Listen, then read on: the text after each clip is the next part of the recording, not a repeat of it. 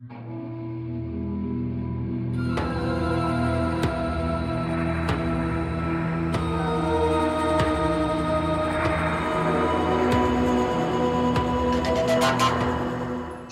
ακροατές του ραδιοφώνου της Ιεράς Μητροπόλεως Λαρίσης και Τρινάβου, καλησπέρα σας. Είμαι ο Ιωάννης Δαβέλης.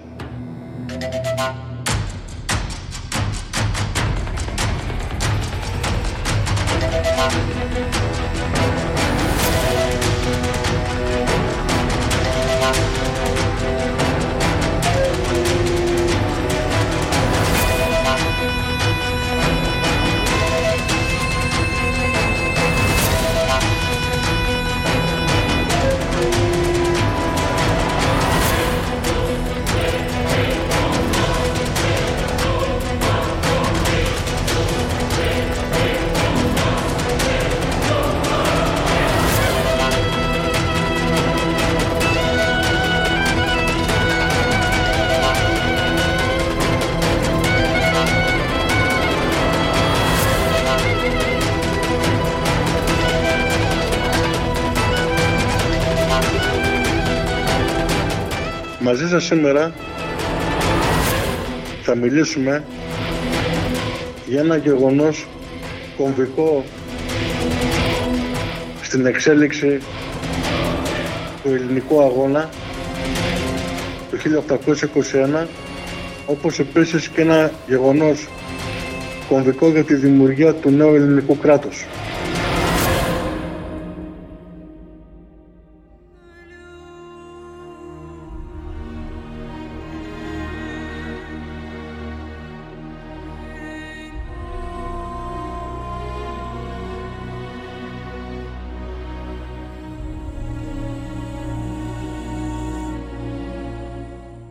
Γεγονός επίσης ξεπερνά τα ελληνικά σύνορα, ακόμα και τα ευρωπαϊκά σύνορα, είναι ένα κοσμοϊστορικό γεγονός. Θα μιλήσουμε για την αυμαχία του Ναβαρίνου,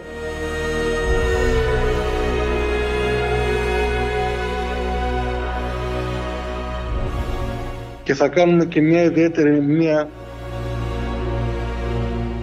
σε έναν άνθρωπο ο οποίος κατά την άποψή μου χέρι αυτής της ιδιαίτερης μίας. Είναι ο Άγγλος Ναύαρχος Έντουαρτ Κόδρικτον, Σερ Έντουαρτ Κόδρικτον ή Εδουάρδος Κόδρικτον Ελληνιστή.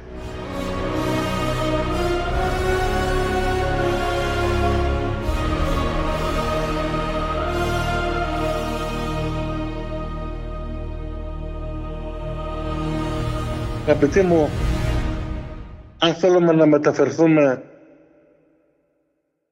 στην Ελλάδα μετά την παράδοση της Ακροπόλεως της 25 Μαΐου του 1827 και την αποχώρηση της φρουράς όλων των αγωνιστών με επικεφαλής στο Γιάννη Γκούρα από εκεί και μετά στη στερεά Ελλάδα και στο Μοριά θα δούμε μια καθημαγμένη χώρα, μια χώρα που αρχίζουν και κάνουν δράση ληστοσημωρίας, μια χώρα στις οποίες την κορυφογραμμή την παραλιακή και της Πελοποννησιακής Χερσονήσου και τη Στερεολοδίτικη άφτανται πλέον οι πειρατείες. Μια χώρα στην οποία ο Οθωμανός δυνάστης καλά κρατεί τη Στερεολοδίτικη επικράτεια και ο Αιγύπτιος δυνάστης κατατρομοκρατεί κυριεύοντας σχεδόν όλο το Μοριά τον ελληνικό πληθυσμό. Να μην μείνει τίποτα υπό Ιμπραήμ από τη φελάχα τους. Όποιοι δεν υπογράψουν τα συγχωροχάρτια, μοιράζουν συγχωροχάρτια στους Ραγιάδες, τους Μωραΐτες, όπως έκανε η Ιερά Εξέταση στο Μεσαίωνα. Αν υπογράψεις γλίτωνες, αν δεν υπογράψεις κακή τύχη είχες. Γυναικόπαιδα μεταφέρονταν σιδηροδέσμια στην Αλεξάνδρεια για να εξαγοραστούν από Άραβες αφεντάδες. Οι ελαιώνες καταστρέφονταν για να μην μπορεί να φάει ο ραγιάς. Φωτιά και τσακούρι παντού. Κυρίως υποτάχτηκαν οι πληθυσμοί προσωρινά της βορειοδυτικής Πελοποννήσου και μετέπειτα της Μεσσηνίας.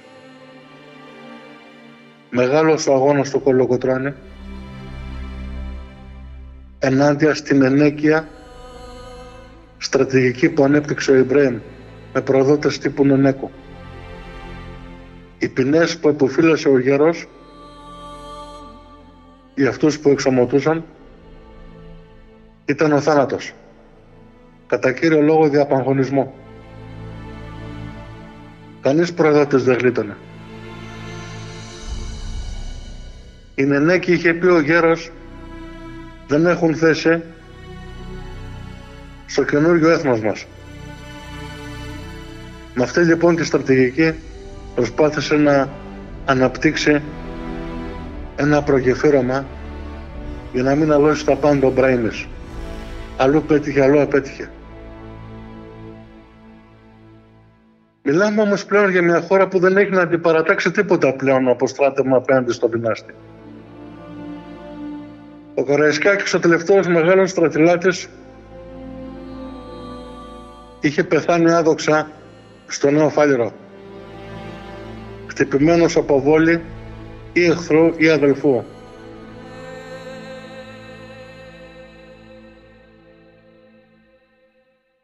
Ο Κολοκοτρώνης ανέπτυσε τον Ανταρτοπόλεμο ενάντια στον Πραήμε και παραλλήλως προσπαθούσε ούτως ώστε οι χριστιανοί να μην προσκυνάνε. Κατά τα άλλα, χάος, όλεθρος, πείνα, καθημαγμένη χώρα. Τίποτα δεν ήταν όρθιο.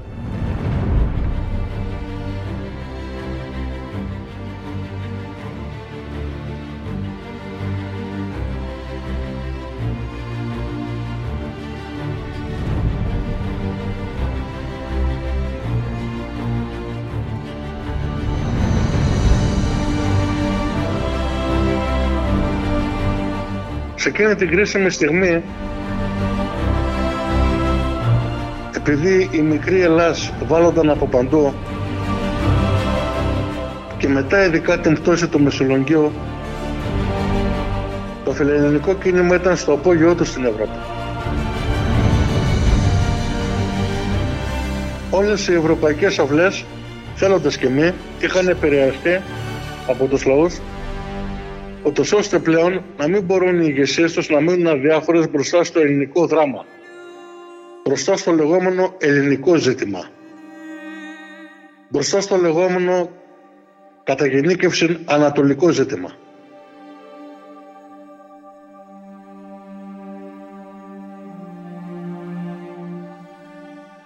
Ανησυχούσε πλέον ιδιαίτερα τους ευρωπαϊκούς λαούς η τύχη του ομόθρησκου ελληνικού λαού και ειδικά της Πελοποννήσου όπου ο Ιμπραήμ πλέον δεν αστείευονταν και αυτά που έλεγε τα εφάρμοζε κατά γράμμα ότι δεν θα μείνει σπορά από αυτούς σε αυτή τη Χερσόνησο.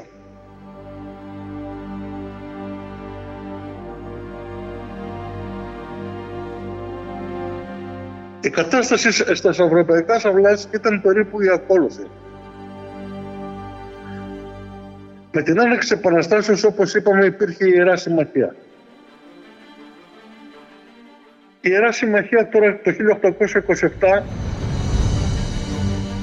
δεν ήταν η ίδια με αυτή που ήταν τότε. Είχε τρωθεί και είχε λαβωθεί πάρα πολύ και ως προς το κύρος και ως προς το βεληνικές της. Η Γηραιά Αλβιώνα, η Αγγλία, η Κοσμοκράτειρα υπό την ηγεσία του μέγιστου φιλέλληνος Γεωργίου George Κάνινγκ, Κάνιγκος, είχε αναπτύξει μια παντελώς φιλελληνική πολιτική πάντα φυσικά και για επωφέλεια των αγγλικών ζητημάτων στη Μεσόγειο και ήθελε οπωσδήποτε ένα απελευθερωμένο μικρό κατά τα λοιπά ελληνικό βασίλειο κράτος το οποίο θα ήταν παντελώς ανεξάρτητο και όχι αυτόνομο από την Οθωμανική Αυτοκρατορία ούτως ώστε να μπορεί να συμβάλλει και στα βρετανικά συμφέροντα στην Ανατολική Μεσόγειο. Ο Κάνινγκ εφάρμοζε κατά γράμμα τη φιλελληνική του πολιτική. Στη Γαλλία, ο βασιλέας ήταν εκείνη την εποχή σε μια μετεξέλιξη των, του καθεστώτος ο Κάρολος ο Δέκατος με πρωθυπουργό τον Μαρτινιάκ οι οποίοι ακολουθούσαν μια επίσης φιλελληνική πολιτική και πολύ πιο κοντά στα ελληνικά συμφέροντα παρά στα οθωμανικά συμφέροντα. Το πρόβλημα με τη Γαλλία ήταν ότι στην κατάσταση την παρούσα φάση στην Ελλάδα εμπλέκονταν και η Αίγυπτος που η Γαλλία με την Αίγυπτο είχε ζωτικά αλληλοεπικαλυπτόμενα συμφέροντα και θα σας εξηγήσω παρακάτω τι εννοώ. Η τρίτη μεγάλη δύναμη, γιατί την Αυστρία την αποκλείω όπου εξακολουθούσε να κυριαρχεί με τερνιχισμός και δεν είχε καμιά φιλελληνική προσέγγιση η ηγεσία της, γιατί οι λόγοι, οι πνευματικοί ηγέτες και λόγος ήταν αρκετά κοντά στην Ελληνική Επανάσταση. Η Ρωσία ήταν το κράτος, η αυτοκρατορία ένιγμα. Η Ρωσία ανήκε στην Ιερά Συμμαχία όσο και να φανεί παράξενο το 1821. Δεν ήθελε την ανεξαρτησία της Ελλάδος από την Οθωμανική Αυτοκρατορία. Οι πληροφορίες που έδινε ο Γενικός Γραμματέας Τουρκένιεφ στην πρεσβεία της Κωνσταντινούπολης ήταν ότι όχι μόνο οι Ρώσοι δεν ήθελαν την ανεξαρτησία του ελληνικού κράτους αλλά ακολουθούσαν καθαρά φιλοοθωμανική πολιτική και διέβαλαν οποιαδήποτε προσπάθεια για ανεξαρτησία ή ακόμα και για αυτονομία για μέσω και τότε του Στρογκάνοφ. Επίσης είναι γεγονός ότι και μέχρι το 1827 ουδέμια βοήθεια συνέδραμε η Ρωσία στον αγώνα της Επαναστάσεως. Αντιθέτως, διέβαλε ή αδιαφόρησε ακόμα και για την τύχη της υψηλούς, του υψηλού βαθμού αξιωματικού της και πρώτο ηγέτη της Επαναστάσεως Αλεξάνδρου Υψηλάντη με τη γνωστή τύχη του ενάρετου αυτού ανδρός όπου πέθανε φυλακισμένος από πνευμονίας στις αυστριακές φυλακές του Μουνκάτς. Αδιάφορη λοιπόν Ρωσία. Φιλελληνική Αγγλία και λόγω συμφερόντων αλλά και για λόγω πραγματικού φιλελληνικού ίστρου του Κάνιγκος φιλελληνική οψίμως Γαλλία για να μην προσετεριστούν οι Άγγλοι όλη την Ανατολική Μεσόγειο και οι Γάλλοι για δική τους επωφέλεια. Αλλά ξαφνικά ο ψήμος το 1827 με την ανάληψη μετά τον Αλέξανδρο της, της τσαρικής ηγεσίας από τον Νικόλαο τον πρώτο και μια οψίμως φιλελληνική ρωσική πολιτική ούτως ώστε να μην αφήσει την Ελλάδα έρμεο των Βρετανογαλλικών συμφερόντων στην Ανατολική Μεσόγειο όταν πλέον είδε ότι η Ελλάδα βρέπει προς ανεξαρτησία. Όλα αυτά συνέβαιναν ενώ ο αγώνας είχε εκφυλιστεί και οι Οθωμανοί και οι Αιγύπτιοι αλωνίζαν στην επικράτεια. Η Ευρώπη λοιπόν είχε αποφασίσει με τον τρόπο της να συνδράμει στο τέλος του δράματος για λόγους και φυσικά δικής της υποφέλειας. αλλά και πιεζόμενοι από το τεράστιο φιλελληνικό κίνημα.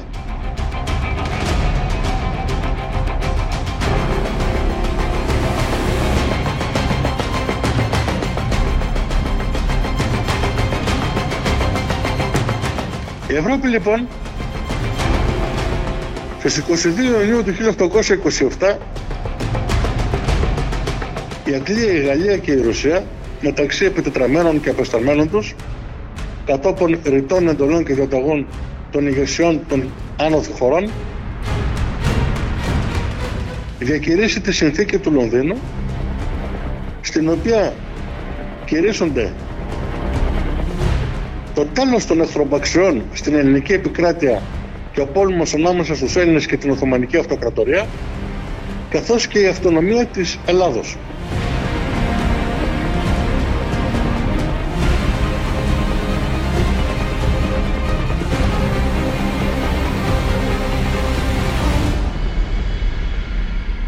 Είναι ένα γεγονός κομβικό.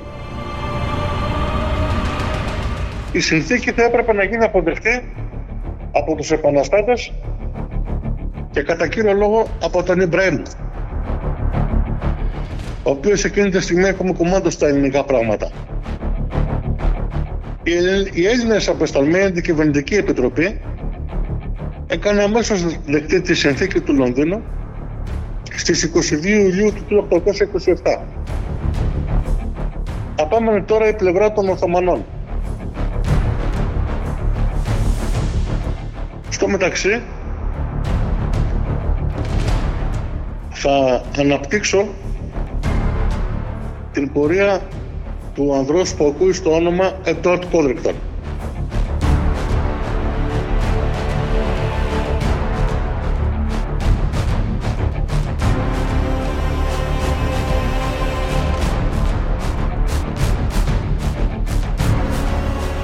Εκείνη την εποχή αρχηγός του Βρετανικού στόλου στην Ανατολική Μεσόγειο που χρήστηκε ακριβώς το 1827 είναι ο Έντουαρτ Εδουάρδος Κόδρεκτον, Σερ Έντουαρτ Κόδρεκτον.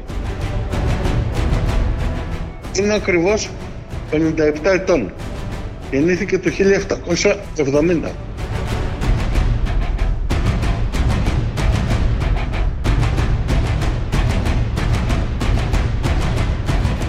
Λαμπρός στρατιωτικός του ναυτικού.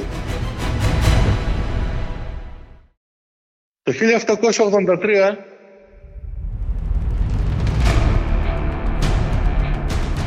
σπούδασε στο Βασιλικό Ναυτικό Σχολείο του Χάρο.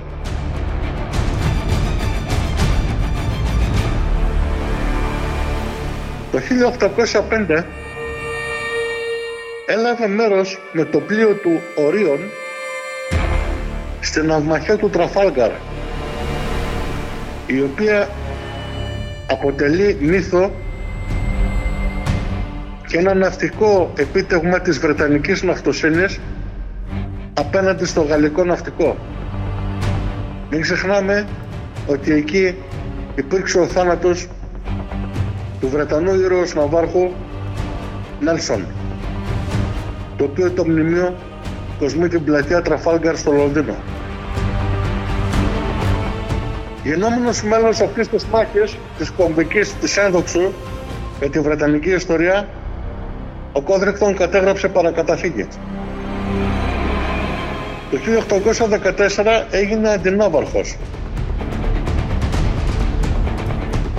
Έχοντας λάβει εκτός από την ναυμαχία του Τραφάλγκαρ και σε άλλες μάχες τους Λαπολεόντους πολέμους. Σε συμμαχία με τους Ισπανούς ενάντια στο γαλλικό ναυτικό. Το 1821 γίνεται αντινάβαρχος, ενώ το 1814 έχει χρηστεί ο πονάβαρχος.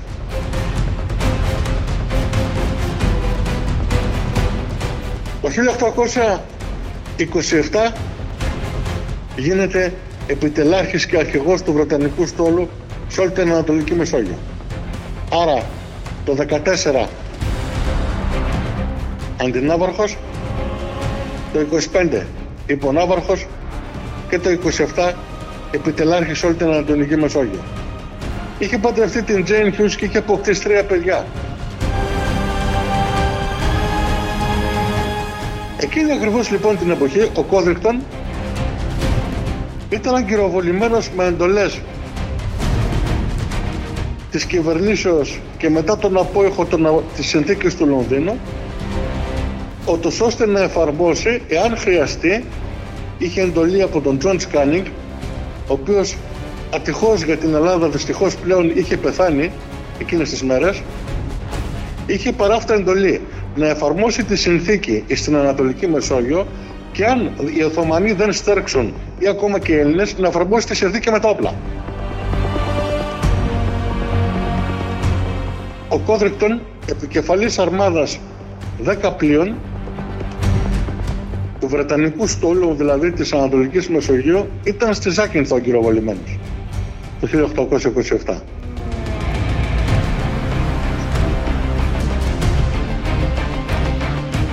Ο Κόδρικτον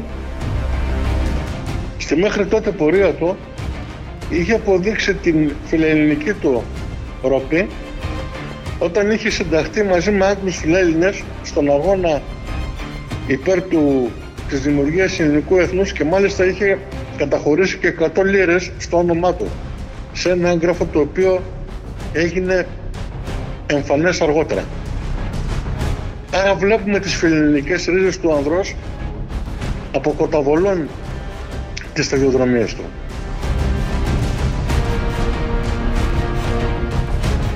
Αφού λοιπόν γίνεται η συνθήκη του Λονδίνου και ο Κόδρικτον ήταν αγκυροβολημένο σε Ζάκυνθο για την εφαρμογή της, με εντολές της Βρετανικής κυβερνήσεως, απέμεναν να συνδράμουν οι στόλοι των Γάλλων και των Ρώσων, ούτως ώστε η τριάδα των κρατών που συνεκρότησαν τη συνθήκη και αποφασίσαν να επιβάλλουν τη συνθήκη ήδη της ειρήνης ήδη των όπλων. Εν τω μεταξύ, ο Τούρκο-Αιγυπτιακό στόλο ήταν αγκυροβολημένο στο Ναβαρίνο, στην Πύλο, στο νοτιοδυτικό άκρο της Χερσονήσου της Πελοποννήσου από τη μεριά του Ιωνίου Πελάγους. Ο τουρκοκυπριακός στόλος αποτελεί το περίπου 89 ως 91 πλοία. 89 κατάλληλες πηγές, 91 κατάλληλες πηγές. Τα 71 προϋπήρχαν και τα άλλα 20 ήρθαν σε κατοπινή πορεία και ενίσχυση από την Αλεξάνδρεια για τον Ιμπραήμ. Σταλμένα από τον, από τον πατέρα του, τον Μεχμέτ Μοχάμετ Αλή, Αλβανό εκ Καβάλας. Ηγεμόνα της Αιγύπτου. ο Ιμπραήμ δεν ήθελε να αποδεχτεί εύκολα τη συνθήκη του Λονδίνου. Φυσιολογικό ήταν. Ο Κόδρικτον το είχε καταλάβει.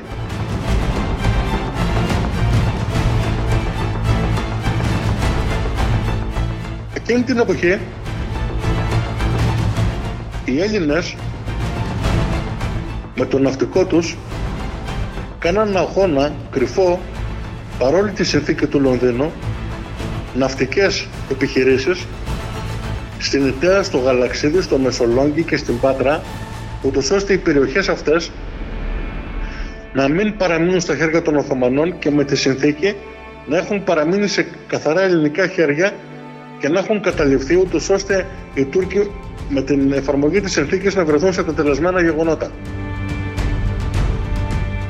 Ο Ιμπραήμ το έμαθε και θέλησε να στείλει στο Λίσκο να καταστήλει τις επιχειρήσεις του ναυτικού ελληνικού στόλου. Ο Κόδρικτον σε μια ένδειξη ενός ακόμα ψήγματος του φιλελληνισμού του δεν το επέτρεψε. Δεν τον άφησε καν να βγει από την πύλο για να χτυπήσει τους Έλληνες που αγωνίζονταν να κυριαρχήσουν σε αυτές τις περιοχές σε αυτό το μεταβατικό στάδιο κλείνοντας έτσι σε εισαγωγικά το μάτι στους Έλληνες στασιαστές να κάνουν τη δουλειά τους. Παραλλήλως, ένα τρομακτικό γεγονός διαχειρίστηκε ο Κόδρικτον εκείνη την περίοδο. Τι θέλανε αγαπητοί μου να κάνουν οι Οθωμανοί σε συνεργασία με τους Αιγυπτίους; Είπαμε ότι στεριανός αγώνας δεν υπήρχε πλέον.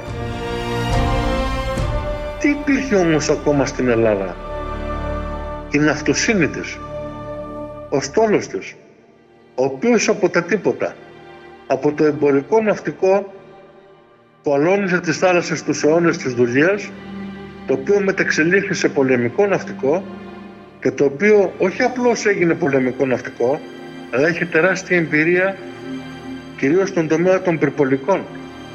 Πλέον όμως είχε φτάσει να έχει καθμοκίνητα καράβια. Οι Οθωμανοί και οι Αιγύπτιοι στόχευαν αγαπητοί μου, σας το λέω ανατριχιάζοντας, να καταστήλουν την καρδιά των απομείνοντος αγώνος χτυπώντας με στρατό και στόλο πανταχώθεν και κυκλωτικά τα δύο ελεύθερα νησιά, την Ήδρα και τις Πέτσες. Αυτή ήταν η πληροφορία, η ασύλληπτη που είχε ο Κόδρεκτον και τα οποία περιοργάζονταν τα επιτελεία των Τούρκων και των Αιγυπτιών. Υπό την αιγίδα του Ιμπραήμ Πασά, του Ταχύρ Πασά, του Χαλίλ Πασά και του Μουσαχαφίρ Πασά, του Μουσαχαφίρ Μπέι.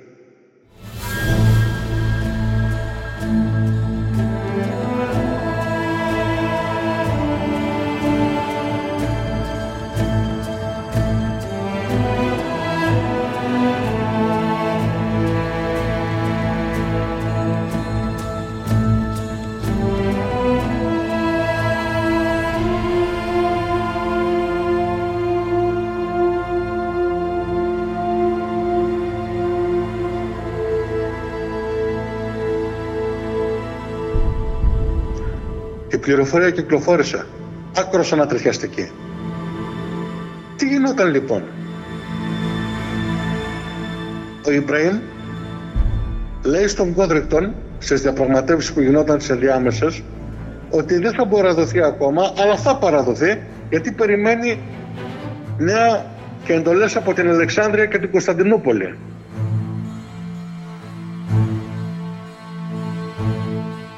Όχι. Ήθελε απλώς να κερδίσει χρόνο. Να κερδίσει χρόνο για να ευνηδιάσει το ευρωπαϊκό ναυτικό και να κάνει έξοδο. Αλλά και παραλλήλως αγαπητοί μου γιατί διαδραματίζονταν ένα άλλο δράμα. Και αυτό το δράμα έγινε γνωστό και αυτό ευνηδίως και συγκυριακά και μοιραίως ως εξής. Στις 14 Σεπτεμβρίου του 1827 Κοντά στην Ιτιά, στο Γαλαξίδι, στην Παρνασίδα, ο Άγγλος πλήρχος Χέιστινγκς σε μια ψημαχία βήθησε 7 με 8 τουρκογυπτιακά πλοία. Ο Ιμπραήμ Έξαλλος θέλησε να στείλει μοίρα που να βγει από τον Ναβαρίνο για να τιμωρήσει το Βρετανικό ναυτικό. Φυσικά εμποδίστηκε από τον Κόνδρεκτον. Τότε ο Κούδριχτον στέλνει τον Άγγλο αξιωματικό Χάμιλτον στην ενδοχώρα στη Μεσσηνία για να δει τι γίνεται γιατί είχε ακούσει ότι ο Ιμπραήμ εξοργισμένος εφάρμοσε ατύπηνα στον πληθυσμό. Το τι του περιέγραψε ο Χάμιλτον δεν λέγεται. Εξανδραποδισμοί, λαϊλασίες, βιασμοί, ανασκολουπισμοί εκτελέσεις στην πυρά. Οι Αιγύπτιοι είχαν αλώσει, είχαν βιάσει το ίδιο το χώμα, το ιερό της Πελοποννήσου, όχι το πληθυσμό.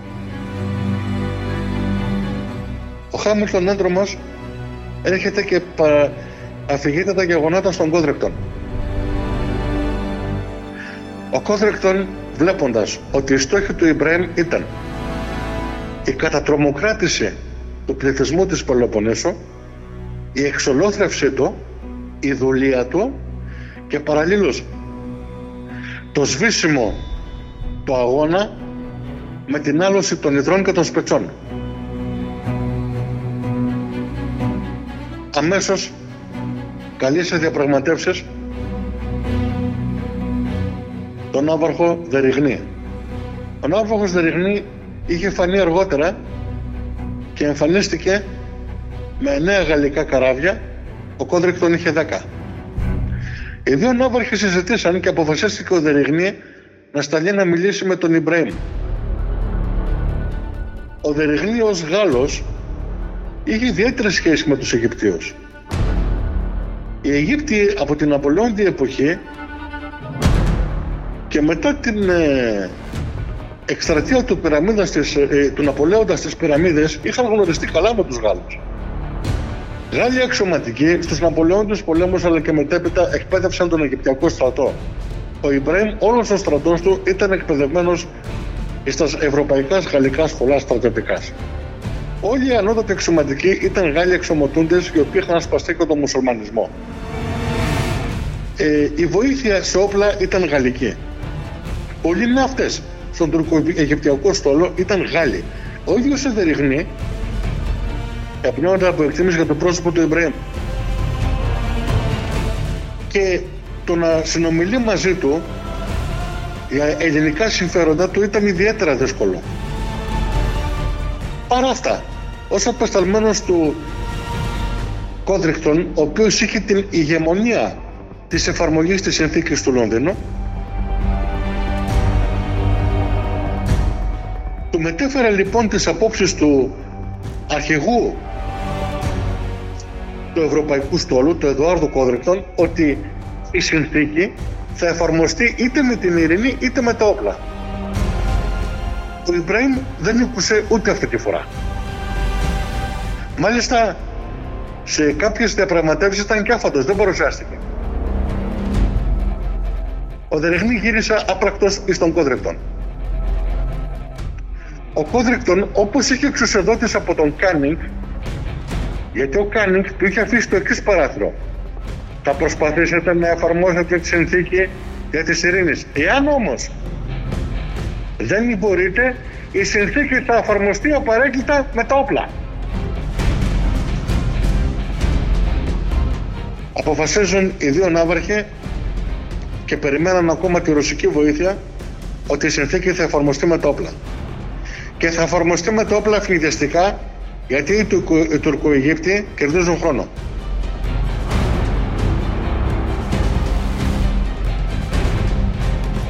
Στις 8 το πρωί και αυτό, αφού είχε προηγηθεί και συνεννόηση με τον Λονγκίνο Χέιντεν, τον αρχηγό του ρωσικού στόλου από 8 πλοία Ολλανδικής καταγωγής, ο οποίος διέποταν από φιλελληνικά αισθήματα, από τους τρεις ναυάρχους, όπως προλάλησα, αυτός που δεν είχε ιδιαίτερα φιλελληνικά αισθήματα ήταν ο Δεριγνή. Ήταν σχετικά ουδετεροποιημένος. Αφού λοιπόν γίνονται οι συνομιλίες μεταξύ των Ναβάρχων, αποφασίζει το Ευρωπαϊκό Στέλος να εμφανιστεί στην πύλη του Ναβαρίνου, στην, στον όρμο του Ναβαρίνου, στον κόλπο, στις 8 η ώρα το πρωί στις 20 Οκτωβρίου του 1827. 27 λοιπόν συμμαχικά πλοία, 10 αγγλικά και 8 γαλλικά στην αρχή, μπαίνουν στον κόλπο του Ναβαρίνου, παρατασσόμενα με τέτοιο τρόπο, ούτως ώστε η παράταξή τους να θυμίσει συνθήκες ναυμαχία, μάχες. Στην αρχή, οι Τουρκοαιγύπτιοι δεν ασχολούνται ιδιαίτερα. Θεωρούν ότι είναι μια επίσκεψη φιλοφρονήσεως.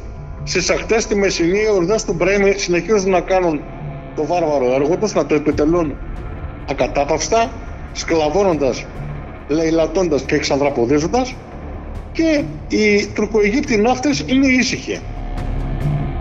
Ο Δεριγνή στέλνει απεσταλμένους και στον ε, Τούρκο Πασά και στους ε, Γάλλους ανάμεσα γιατί πάρα πολλοί εκατοντάδες Γαλλοί υπηρετούσαν στο Αιγυπτιακό ναυτικό ώστε του να τους πει να τους ενημερώσετε σε περίπτωση σειράξεως καλό θα είναι να υπηρετήσουν τη σημαία της μητρικής χώρας και όχι τη σημαία στην οποία είναι μισθοφόροι. Οι Γάλλοι αντιδράσαν, θελήσαν να πάνε με το μέρος τους στολίσκου του Δεριγνή, δηλαδή να υπηρετήσουν τη μητέρα πατρίδα, αλλά δυστυχώς Οι Αιγύπτιοι ναύαρχοι δεν τους αφήσαν. Ξαφνικά λοιπόν και ενώ ο Ευρωπαϊκός Τόρος και ο Τουρκογυπτιακός, δηλαδή τα 27 πλοία του Ευρωπαϊκού Στόλου με τα 91 ή 89 των Τουρκοαιγυπτιών παρατάσσονται στον κόλπο σε συνθήκες μάχες οι Βρετανοί στέλνουν μια βάρκα με απεσταλμένο ο οποίος πυροβολείται. Κατόπιν ο Δεριγνής στέλνει δικιά του βαρκά επίσης με απεσταλμένο ο οποίος επίσης πυροβολείται από τους Αιγυπτίους. Ο απεσταλμένος αυτός ο αγγελοφόρος ήταν Έλληνας και ονομάζονταν Μιχαήλ. Όταν αυτό συνέβη και χωρίς να αντιδράσουν ακόμα οι Ευρωπαίοι, ξαφνικά οι Τουρκοαιγύπτιοι αρχίζουν να βάλουν κατά ομοβραντίες. Φυσικά αυτή τη φορά ο Κόδρικτον δεν άφησε την κατάσταση αναπάντητη. Άλλωστε ο Κόδρικτον κατά βάθος αυτό ήθελε να συμβεί. Γι' αυτό μπήκε στον κόλπο σε παράταξη μάχης. Ήταν σίγουρος ότι προκαλώντας τους Τουρκοαιγύπτους θα έκαναν το μοιραίο λάθος. Χωρίς όμως ο ίδιος να δώσει το έναυσμα. Ήταν θέμα στιγμής να επέλθει η θριαλίδα της Ιράξος. Ο μεγάλος Εδωάδος Κόδρικτον είχε προηγουμένως προημερών αναγγείλεις στον Ιμπραήμ. Θα επιθυμούσα την ειρήνη, αλλά να ξέρεις καλά ότι από σένα δεν θα λάβω διαταγές. Εάν θα μπω στον κόλπο, θα έρθω για να σου δώσω διαταγές.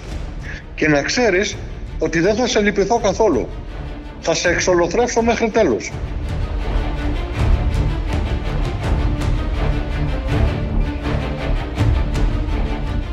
Η ναυμαχία αρχίζει το πρωί.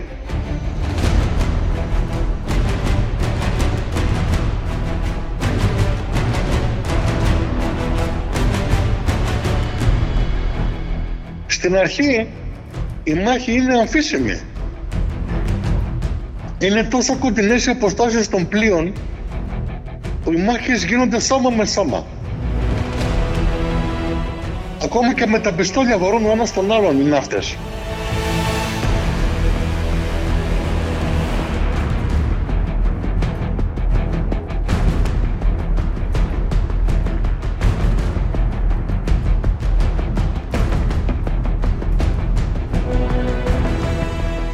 Γιος του Κόδρικτον υπηρετεί στην Αβαρχίδα του πατέρα του. Η Αβαρχίδα του πατέρα του Κόδρικτον, του Εδουάρδου, ονομάζεται Ασία. Πρέπει να θυμόμαστε αυτό το όνομα. Διότι το όνομα αυτού του πλοίου, Ασία, με τα 84 πυροβόλα, στην ουσία έσωσε το ελληνικό έθνος.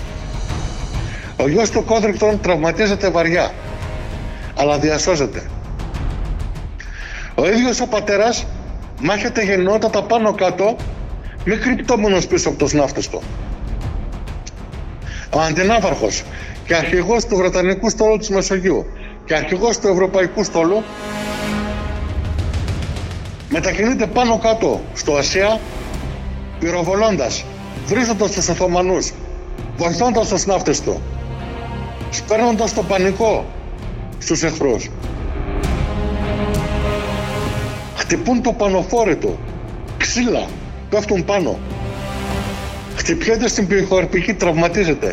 Συνεχίζει να πολεμά. Ο Ταχύρ Πασάς και ο Χαλίβρη Πασάς έξαλλοι θέλουν να βρουν καλούς τοπετές και, και τους οποίους συμβουλεύουν το εξής, δείχνοντάς τον, γιατί ήταν πολύ κοντά. Αυτός είναι. Πυροβολήστε τον, πυροβολήστε τον.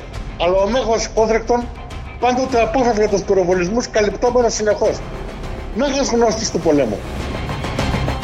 Μέγας γνώστης και εμπειρότατος από την ναυμαχιά του Τραφάλκαρ. Η ναυτοσύνη ως παιδιά και ως Ανδρία στο απόγειο. Η ναυμαχία προχωρά κανονικά. Ο αγώνας μένεται. Τεράστιες οι απώλειες. Σε μια πολύ κλειστή λίμνη στον κόλπο του Ναβαρίνου. Ξαφνικά, κατά τις 4.30 με 5 το απόγευμα, φαίνεται να μπαίνει στον κόλπο η ρωσική μοίρα. Επιτέλους, υπό την ηγεσία του Λονγκίνου Χέιντεν. Οχτώ πλοία. Οι Ρώσοι όπως πάντα βλέπουν πως πάνε τα γεγονότα και στο τέλος επεμβαίνουν. Και αν πρέπει. Γνωστή η παγιά στρατηγική της Μόσχας. Λιγότερα πλοία και προς το τέλος της ναυβασιάς όταν τα πράγματα αρχίζουν και σιγουρεύονται σχετικώς. Παρ' όλα αυτά, η επέμβασή τους κρισιμότατη. Ο Χέιντεν δίνει εντολή στα πληρώματά του για τον υπερπάντων αγώνα.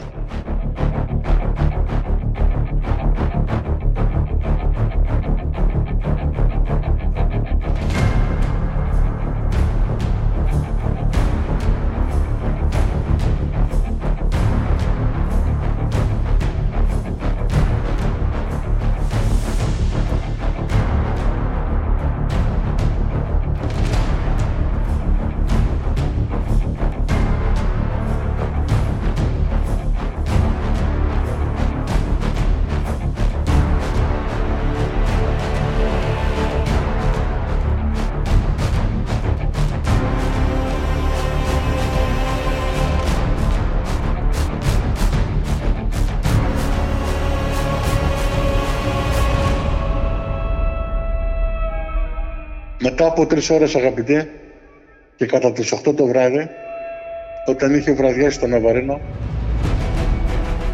άκρα του τρόμου σιωπή. Αποτέλεσμα. Από τα 91 πλοία των Τουρκοαιγυπτιών, τα 60 καταστραφήκαν τελείως.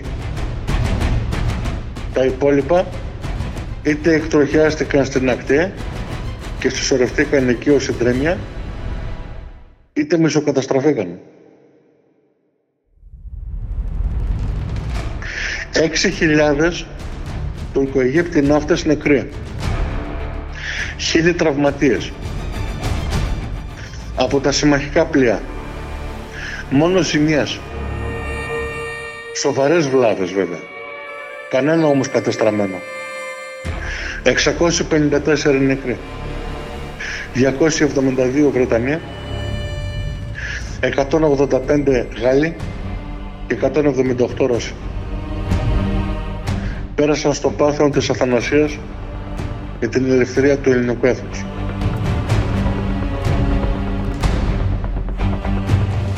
Η καταστροφή του τουρκογυπτιακού στόλου ολοφάνερε.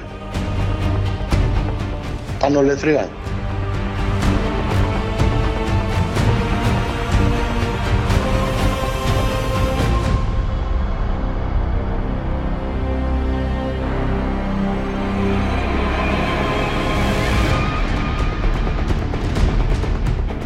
Βρετανική κατά κύριο λόγο ναυτοσύνη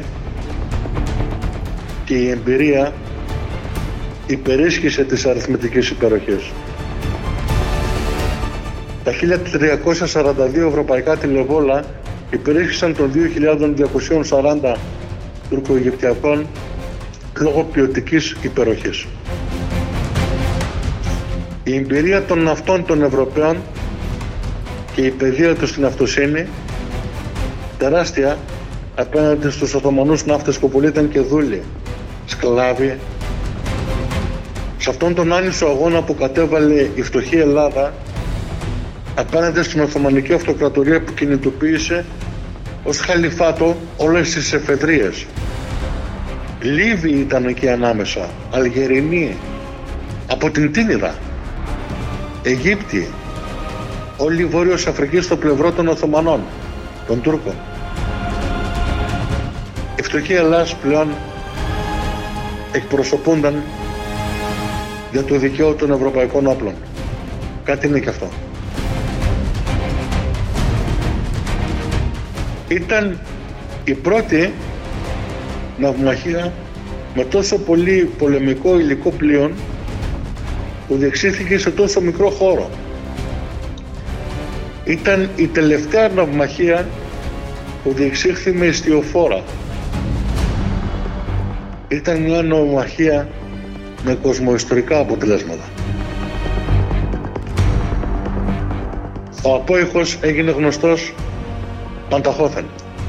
Ο Κόδρεκτον έστειλε την αγγελία στο ναυαρχείο και η είδηση έφτασε σε όλη την Ευρώπη.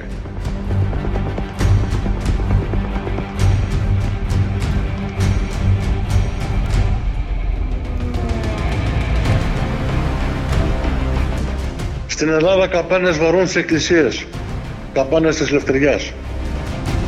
Ο Καποδίστριος, ο οποίος ήδη ήταν τύπος εκλεγμένος κυβερνήτης, στέλνει επιστολές ευγνωμοσύνης και απονομής του μεγάλου εθνεγέρτου στον Κόδρεκτον.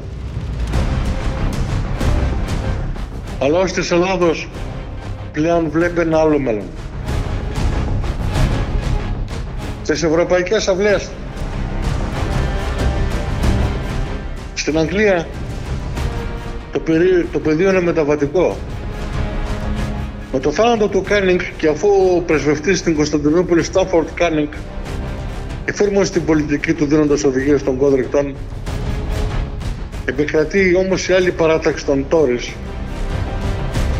Και εγκαλεί παρακαλώ τον Κόδριγκτον διαμέσου του ναυτοδικείου του Βρετανικού να λογοδοτήσει για τα πεπραγμένα του στο Ναβαρίνο ότι έπραξε αυτόκλητα και χωρίς να πάρει διαταγές. Ο Κόδριγκτον αντιδρά και αντιλέγει σε όσα του είχε εν τέλει ο Τζορτζ Κάνινγκ να κάνει. Και πράγματι αυτά ήταν ειλικρινά και πραγματικά γεγονότα.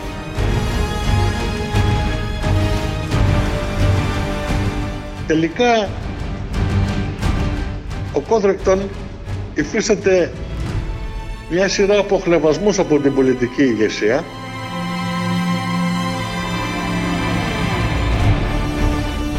Ειδικά με την ανάληψη πρωθυπουργίας από τον Ουέλιγκτον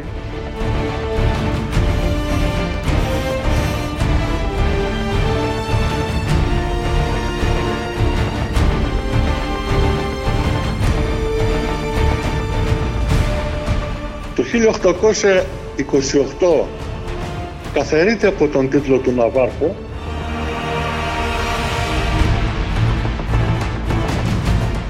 Αλλά προσωρινά γιατί αυτό ανέρεται η απόφαση αφού ο ίδιος ο Κόδρικτον πριν είχε κατορθώσει να επιτεύξει διαμέσου της επίσκεψής του στην Αλεξάνδρεια στον ίδιο τον Μοχά την διακήρυξη της Αλεξάνδρειας και το σταμάτημα των αυτοπαξιών και την απόφαση ο Ιμπραήμ να φύγει από την Ελλάδα.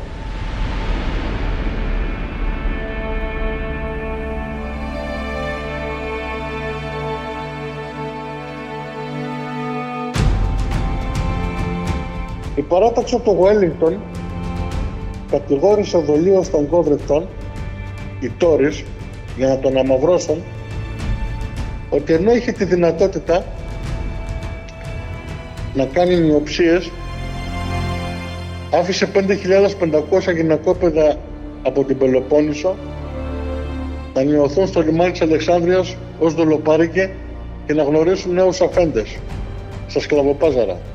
Ο Κόντριχον αντιδρώντας οργισμένος απάντησε ότι ποτέ δεν είχε δικαίωμα για νιοψίες, ότι η κατηγορία είναι δόλια ότι ποτέ δεν ήξερε για τέτοια γεγονότα, ούτε είχε τη δυνατότητα να σε Είναι γεγονός ότι πολλοί φωνήσαν τον Κόντρικτον στην Αγγλία εκείνη την εποχή.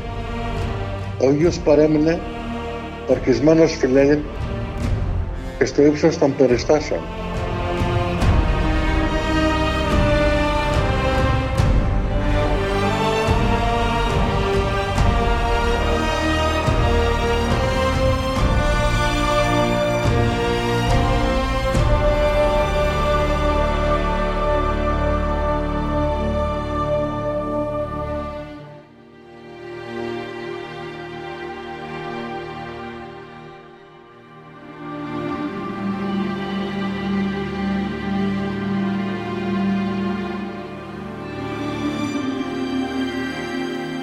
Είναι γεγονός επίσης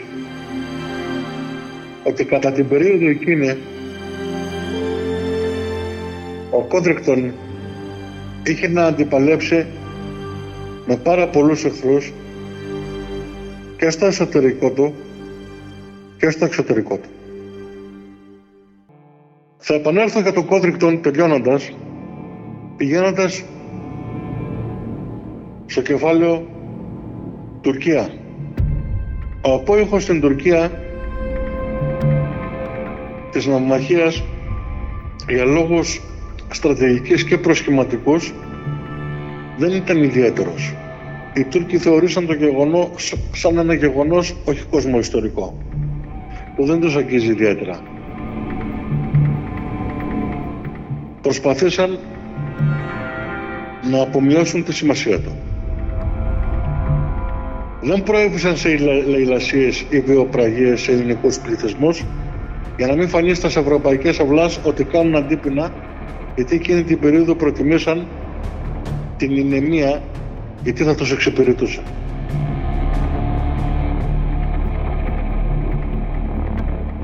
Το μοιραίο αγαπητοί μου είναι γιατί η μοίρα παίζει περίεργα παιχνίδια ότι ο Ιμπραήμ Πασάς αυτός ο άνθρωπος ο οποίος ήταν εντεταλμένος και με τόση αφοσίωση υπηρέτησε την εξολόθρευση του ελληνικού στοιχείου από το Μοριά. Ήταν αυτός ο άνθρωπος αγαπητέ μου που τα μετέπειτα χρόνια εντεταλμένος του ίδιου του Μοχάμετ Άλλη, ο οποίος είχε αποφασίσει ότι μπορεί αυτός να ηγηθεί της Οθωμανικής Αυτοκρατορίας και όχι ο Σουλτάνος Κωνσταντινούπολεως. Εξεστράτευσαν λοιπόν οι Αιγύπτιοι για τον Ιμπραήμ με εντολή του Μοχάμετ Άλλη το 1832 καταλάβαν τη Συρία, το Εικόνιο, καταλάβαν την Κουτάχια. Και αν δεν επενέβαιναν οι Ρώσοι θα είχαν καταλάβει και την Κωνσταντινούπολη. Φανταστείτε λοιπόν ότι οι Ρώσοι βοήθησαν να μην αλωθεί η Κωνσταντινούπολης, η τουρκική, από τους Αιγυπτίους. Αυτός ήταν ο πρώτος τουρκο-αιγυπτιακός πόλεμος. Η μεγάλη ήττα λοιπόν των Τούρκων στον Ατζίπ από τον Ιμπραήμ είναι πολύ γνωστή.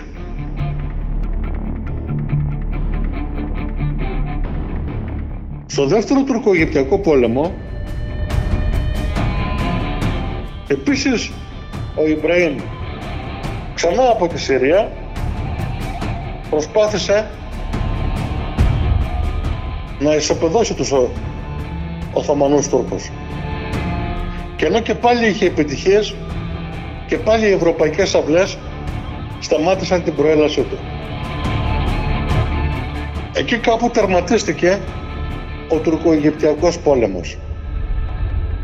Ο τουρκο-αιγυπτιακός πόλεμος όμως έκανε καλό στην Ελλάδα γιατί εκείνη την περίοδο το νεοσύστατο κράτος αγωνίζονταν να σταθεί στα πόδια του έστρεψε την προσοχή των Οθωμανών Τούρκων αλλού στους Αιγυπτίους και όχι στους Ραγιάδες που ήδη ορθοποδούσαν και έτσι οι Έλληνες πάλι κέρδισαν χρόνο.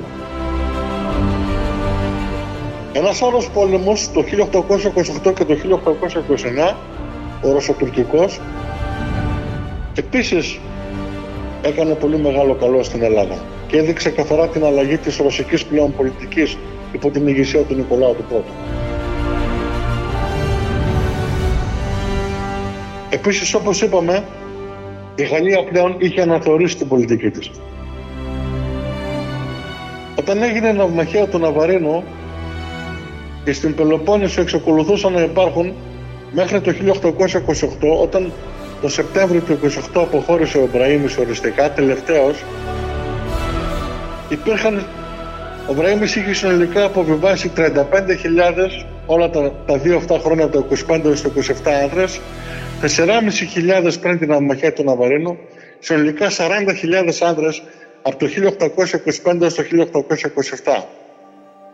Αυτοί σπέρνοντας τον όλεθρο και την καταστροφή στο Μοριά, απομείναν πλέον 21.000 οι οποίοι φύγαν υπό την εποπτεία του Γάλλου στρατηγού Μεζών, τον οποίο είχε στείλει η Γαλλία με 15.000 Γάλλους στρατιώτες το 1828 οι οποίοι καθίσαν συνολικά ως το 1833 να εκενώσει το Μοριά από τα τουρκοαιγυπτιακά στρατεύματα. Συνολικά φύγαν 21.000 στρατιώτες Αιγύπτιοι, τελευταίος ο Ιμπραήμ, σε μια επιτήρηση που έγινε από τον ίδιο το Μεζόν το Σεπτέμβριο του 1828 και αφού είχαν προηγηθεί μάχες μεταξύ των Γάλλων και των Αιγυπτιών και αψημαχίες γιατί ο Μπρέμ δεν τα παρατούσε εύκολα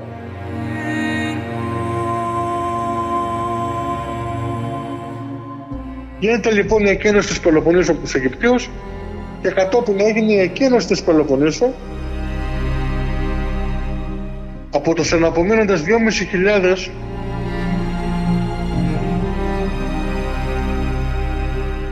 Τούρκους που βοηθούσαν τα φρούρια της Πελοποννήσου, στρατιώτες. Τελικώς αποχωρήσαν περί τους 21.000 Τούρκους γενικότερα υπό την εποπτεία των γαλλικών στρατευμάτων.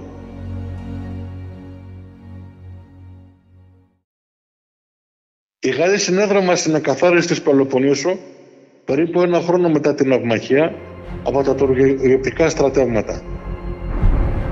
Και η συμβολή τους στην εξαρτησία της χώρας ήταν καθοριστική. Ασθένειες μαστίζαν τους Γάλλους στρατιώτες και υπήρξαν πάρα πολλοί θάνατοι, ειδικά στα παράλια της Γάλλοβας. 1500 Γάλλοι περίπου απολέστησαν και έπεσαν νεκροί από τις κακουχίες και από τις αψημαχίες με τους εχθρούς. Οφείλουμε όμως την ευγνωμοσύνη μας για το ότι συνέβαλαν στην ανεξαρτησία μας.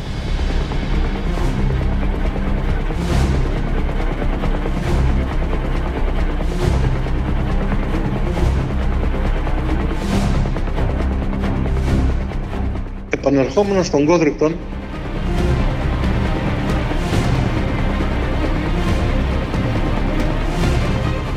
πρέπει να πούμε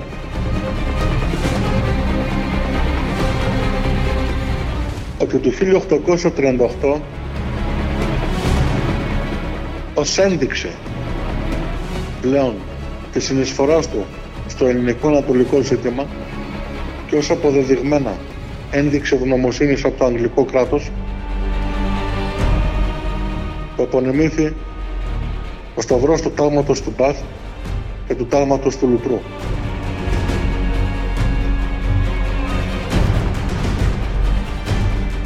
Το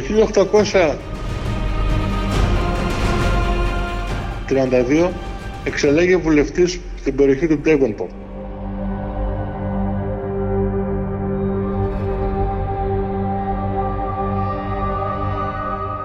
Το 1837 ενεπλάκη περαιτέρω στην πολιτική υπό τη βασιλεία του Γουλιέρμου του Τετάρτου και το 1842 ανακηρύχθη Ναύαρχος.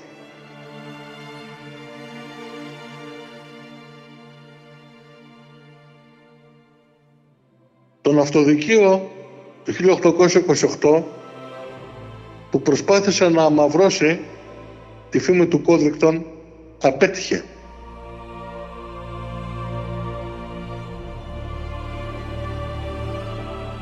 Απέτυχε τον αυτοδοχείο και μάλιστα κατηγορώντας τον Δόλια ότι στην ουσία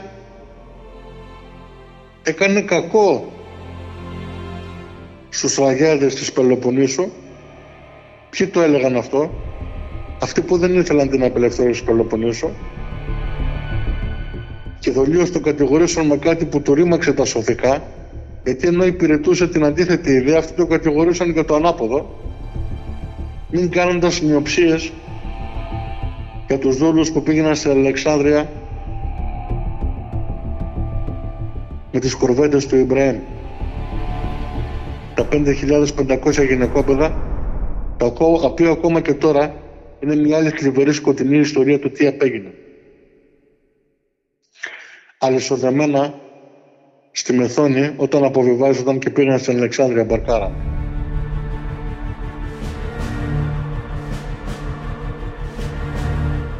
Όμως για μας, για μένα προσωπικά, για μας όλους, πρέπει να ενθυμούμε τα εξής.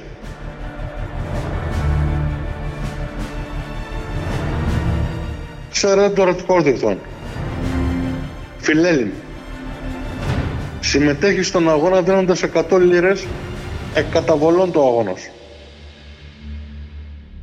Ο γιος του συμμετέχει στην αμαχία και τραυματίζεται ο ίδιος σοβαρά. Ο πατέρας, ο ήρωας Εδρωάδρος Κοδρινών, κατά τη γνώμη μου τον αποκαλώ ήρωα και φιλένει αμέγιστο, μάχεται σφόδρα κατά των Τουρκοαιγυπτίων, οι οποίοι χρήζουν ειδικά σκοπευτάς να τον εξολοθρεύσουν και αποτυγχάνουν. Κατά την περίοδο των διαπραγματεύσεων, παίρνοντας το όλο μέρος πάνω του και εκπροσωπώντας τη διαταγή του Κάνιγκος, κυρίως ως απόηχο γιατί είχε ήδη πεθάνει ο Κάνινγκ και παίρνοντας ακόμα πάνω και την δυσμενή επίπτωση που μπορούσε να έχει η προσωπική του επιλογή στον εαυτό του, εκφράζει το περισσότερο ναι στη βία κατά των Τουρκοαιγυπτίων, αφήνοντας να ξεχειλίζουν τα αντιοθωμανικά του αισθήματα. Διατάζει την επίθεση στον κόλπο, μπλοκάροντας τον τουρκογεπτιακό στόλο και σώζοντας τα εξής στοιχεία του ελληνισμού το εξής τρίπτυχον, το μέγιστον. Το ναυτικό δράει ανενόχλητο το ελληνικό και απελευθερώνει τις περιοχές στη στερεά Ελλάδα στην νοτιοδυτική Χερσόνη, στην νοτιοδυτική άκρη της ούτως ώστε να παραμείνουν ελληνικές. Αποτυχάνει ο Μπραήμις να χτυπήσει την ύδρα και τις πέτσες και να καταπνίξει την επανάσταση στην καρδιά της. Όταν οι ίδιοι οι Σπετσότες και οι Ιδραίοι είχαν μάθει την πληροφορία και ετοίμασαν τα τελευταία μεγάλα 50 πολεμικά πλοία του έθνους μόλις τις εφεδρίες να συνδράμουν στον αγώνα και ήδη ετοιμάζονταν για αγώνα αμήνης, υπερμέγιστο. Διαμέσου της πληροφορίας του Χάμιλτον ακυρώνει την τακτική του Μπραίνη του εξανδραποδισμού της υπαίθρου της Πελοποννήσου απέναντι από τα παράλια του Ναβαρίνου.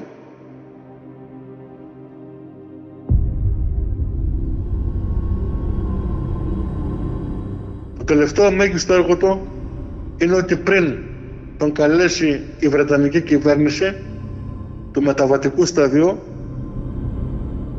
του ναυτοδικείου να εγκληθεί για το ότι μόνος του αποφάσισε να κάνει την αυμαχία μη ακούοντας εντολές των ανωτέρων και για το ότι δεν έκανε νιοψίες για ανθρώπους που οδεύαν προς τα σκλαβοπάζαρα. Αυτός όμως κατήγαγε και πάλι προσωπική περηφανή νίκη πηγαίνοντας στην Αλεξάνδρεια και συνοδευόμενος και συναντιόνταν με το Μοχάμετ Άλλη τερμάτιζε τις ευρωπαξίες και αποφασίζονταν η αποχώρηση του Ιμπραήμ από την Πελοπόννησο. Οριστικά από τον ίδιο τον πατέρα του Ιμπραήμ, που τον έχει φυσικά θετό γιο, τον Μοχάμετ Άλλη η Μεχμέταλη. Τουρκαλβανό γέννημα θρέμα της Καβάλας.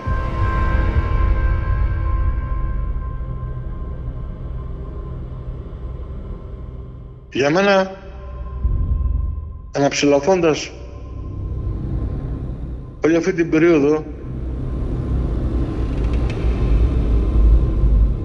θα ήθελα σήμερα να επικεντρωθώ γιατί οι συνέπειες της ναυμαχίας ως κοσμοϊστορικό γεγονός είναι εμφανείς μέχρι σήμερα. Δεν θα ήθελα να επεκταθώ. Όμως θα ήθελα να επικεντρωθώ σε κάτι.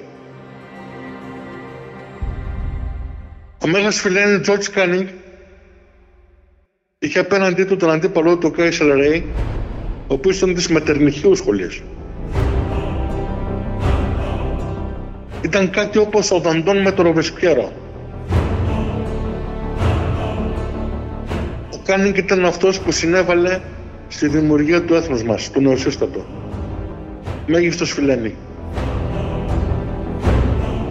Ο Άστινγκς, μέγιστος φιλέλλην.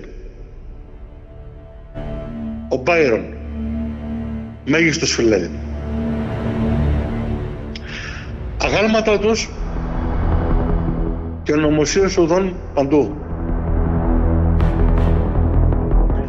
Θα ήθελα να εκφράσω προσωπικά την πικρία μου και θα το εξομολογηθώ, γιατί πρέπει να λέμε και για τα δικά μας τραβά.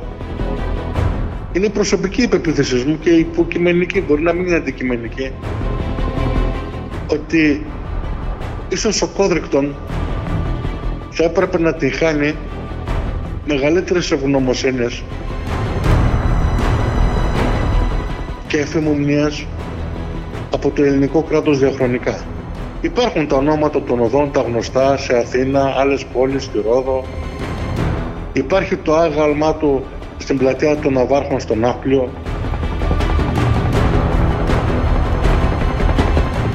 Όπως λέει και ο πίνακας του Τβιριζάκη το 1858, η πατρίς, η Ελλάδα ευγνωμονούσα, ο μόνος αλληγορικός πίνακας που αποπνέει ιδιαίτερη εφημομνία, ευλάβεια και ευγνωμοσύνη σε αυτούς τους οπλαρχηγούς που σήκωσαν το βάρος του αγώνα, προσωπικά πιστεύω ότι ο σύζυγος της Τζέιν Χιούς, ο Έντουαρτ Κόδρικτον, που έδωσε 100 λίρες για τον αγώνα από το ειστέρημά του, που τραυματισμένος πολεμούσε πάνω κάτω στην Ασία με τα 84 τηλεβόλα, που είχε τον ίδιο του το γιο μέσα στο πλοίο, ο οποίος τραυματίστηκε και ο πατέρας φρόντιζε ο ίδιος τον γιο. Που είπε αυτός στον Ιμπραήμ ότι θα σε εξολοθρεύσω θέλοντας και μη. Που με την επίθεση του στον Ναβαρίνο εκφράζοντας τη διαταγή του Κάνινγκ κατά το δοκούν. Αυτή είναι η αλήθεια και όπως αυτός εξέφραζε τα αντιοθωμανικά του αισθήματα βοήθησε στο να απελευθερωθεί η δυτική στερεά Ελλάδα. Να μην χτυπηθεί η Σπέτσα και οι Ήδρες και να σταματήσουν οι σφαγές στην Πελοπόννησο. Και με τη συνθήκη της Αλεξανδρίας που συμμετείχε να σταματήσουν παντελώς οι αχθρομαξίες και να γίνει η αρχή του τέλους της αποχώρησης του Μπρέμι και των στρατευμάτων του. Πραγματοβάψαν την Πελοποννησιακή Χερσόνησο. Για μένα αυτός ο άντρας με αυτό το έργο έπρεπε να είναι στην κορονίδα της εφημομνιάς του φιλελληνισμού. Δεν πειράζει. Είναι στις καρδιές πολλών αγνών Ελλήνων οι οποίοι ψηλαφώντας, αναψηλαφώντας και ανοιχνεύοντας λεπτομερή ψήγματα της ιστορίας κρίνουν ακόμα και μετά από 200 χρόνια. Πέθανε το 1851 σε ηλικία 81 ετών. Οι πνευματικοί άνθρωποι της Βρετανίας, οι οποίοι είναι πάμπολοι, ακόμα και τις δύσκολες εποχές, που το έθνος τον κατηγόρησε για, για ανυπακοή και για το χειρότερο, αυτό που του ράγισε την καρδιά, ότι οδήγησε ραγιάδες στη σκλαβιά, ακόμα και τότε όμως οι επιστήμες, η λογοτεχνία και το θέατρο ειδικά στην Αγγλία τον θεώρησαν τον μεγαλύτερο ήρωα της εποχής.